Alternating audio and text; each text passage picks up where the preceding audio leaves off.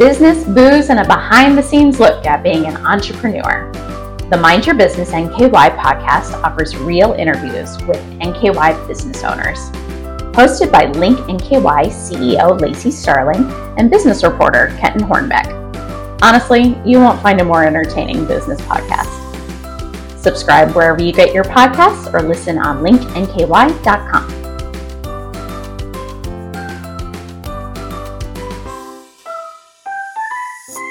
and welcome to the Sunday Story. I'm Link's digital editor, Maggie McDonald, and today we're sitting down with our business reporter, Kenton Hornbeck, to discuss his recent cover story on the aging population of historical societies. So, Kenton, can you talk about what inspired this story? Yeah, so it actually was inspired by a conversation I had with my dad. So I'm from a rural county for everyone out there, famously from Pendleton County. And he is 63 years old and he started to get lightly involved within the Pendleton County Historical Society. And I had a conversation with him that really stuck out to me. And one of the things he highlighted was that he was actually one of the youngest people participating in the meeting at 63 years old. And that really stuck out to me. I mean, my dad is a baby boomer, he is very interested in history. But when he is the youngest guy in the room, that really must mean the room is pretty advanced in age. And then he st- he essentially told me that the leadership of the Pendleton County Historical Society had shared with him that other rural uh, historical societies, as well as just historical societies in general, were having trouble finding new members and replacing aging leadership because of the advanced age of a lot of the members in the historical societies. So that was one instance that really stuck out to me. Another one that stuck out to me was I was actually covering an event in 2022 at the Tousey House in Boone County in Burlington. And the Tousey House is one of the oldest homes in northern Kentucky. It's now like a restaurant slash like museum type of deal and there was a woman there who worked for the Boone County Public Library, and I was talking to her. She was running this like historical exhibit there. In, in my conversation, I mentioned that I wrote for Link, and then she responded that, "Oh, I think something you should look into potentially is how old or how advanced in age a lot of members of these historical societies are." Specifically, one of the instances she brought up was Gallatin County. She worked for the Boone County Public Library. They had done um, work with the Gallatin County Historical Society, and they were having trouble getting enough people to attend events or, you know, having enough people involved in the Historical Society to be able to host events. And that really stuck with me. So, those two instances specifically really inspired me to pursue this as a story. So, can you talk a little bit about just the importance of historical societies? So, what I personally think is important about historical societies is these organizations are pretty much in charge of collecting and telling a community's history and repackaging it and serving it to the community. It's essentially like a big museum. And I think if everybody gets too old and there is not a new generation of people who are interested in this, it ultimately just becomes lost in the sands of time, which I think is unfortunate because I think a lot of people could be interested potentially in these types of subjects like how everybody in the area moved there, what kind of homes did they live in, what were their jobs back in the day. It's not I think as a lot of people get older, they get more interested in history. And that seemed to be one of the findings that I found through my interviews is yes, you're not if you're 22 years old, you're not necessarily going to be super interested in how things were 200 years ago. You're worried about how can I pay rent? How can I find a job that suits me? How am I going to get married? Or find a relationship, whatever. You're more interested in that type of stuff. It's not necessarily, it doesn't necessarily need to be like your number one hobby, but these organizations are out there and they do need younger people and not just young, like high school age, college age, young adult age. I, I'm even talking about like 30, 40, 50s that kind of like middle age. Um, they're struggling to find those kind of people too. And like I said, if you lose these kind of organizations, your community is going to lose part of its culture, its the kind of the fabric that binds these places together.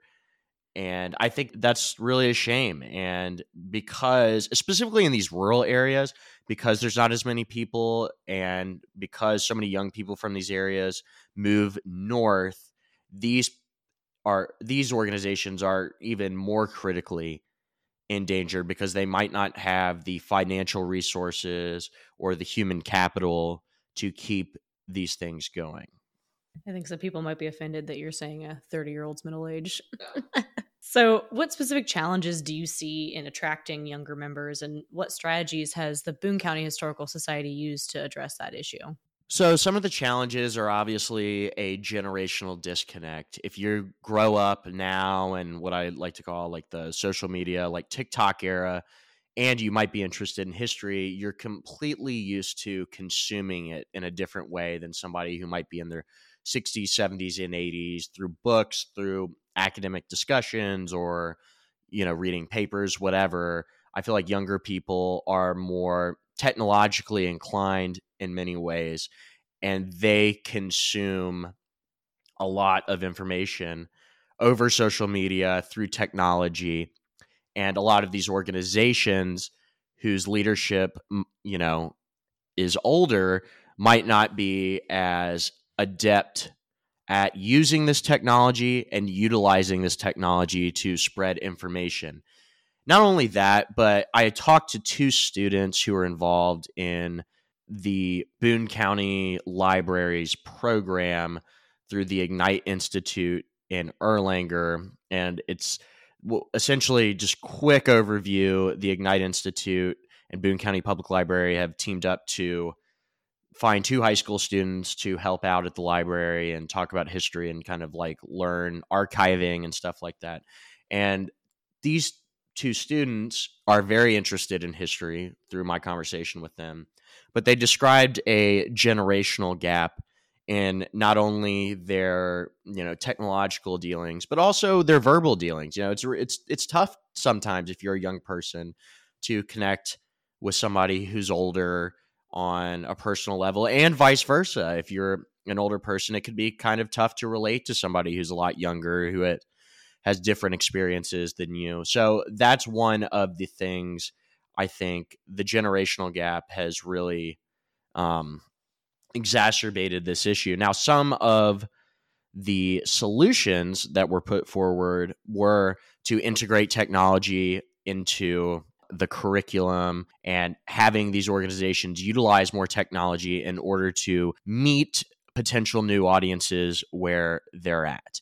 A lot of the time, I see people who are interested in history join like Facebook groups, and that's kind of like dipping your toe in the water. So, doing more stuff like that and making, you know, complex and interesting history more attainable by distilling it down and making it more bite sized. The Boone County Historical Society or the Boone County Public Library, they're not using TikTok, nor should they, but they should at least find a way to utilize these social media platforms and others, say, like make a newsletter or whatever. This is what they're starting to do. And I think it's yielding some results, but ultimately, this is going to be a slow grind. It's not something that is going to happen tomorrow. And you know, everybody is getting older. There's not as many young people to replace the people who are aging aging out of participating in this kind of thing. So the more you can make an impact, the more impressions you can have on a young person, I think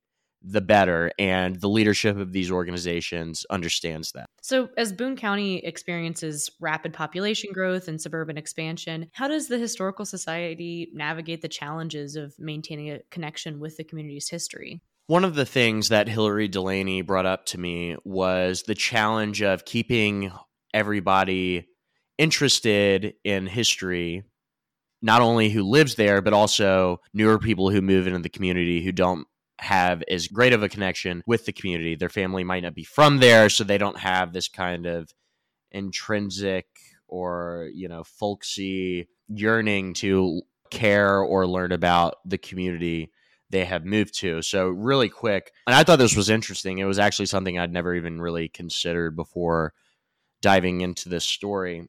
Boone County is one of the fastest growing counties in the state of Kentucky, and it was pri- previously it was a rural county, more similar to like Pendleton or Gallatin.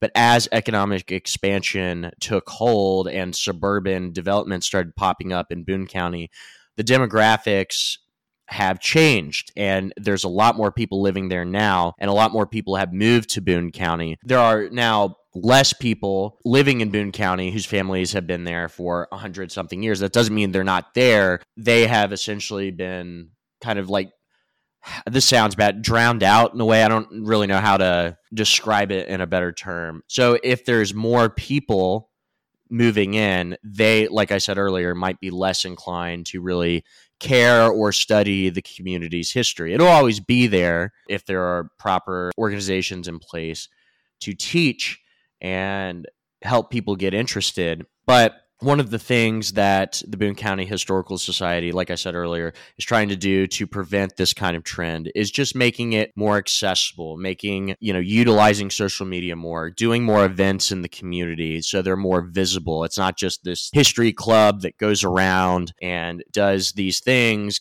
It's only a super niche thing. They want to make it more visible in the community so more people who move in see this kind of thing and they're like, oh, yeah, like I wonder what this place is all about and what its history is. And that's really what it comes down to. So that's one of the, or a few of the things that they're trying to do to connect with not only young people, but people who are moving into the community. All right. Well, thanks for sharing that, Kenton. Thanks for listening to the Sunday story. We'll see you here next week.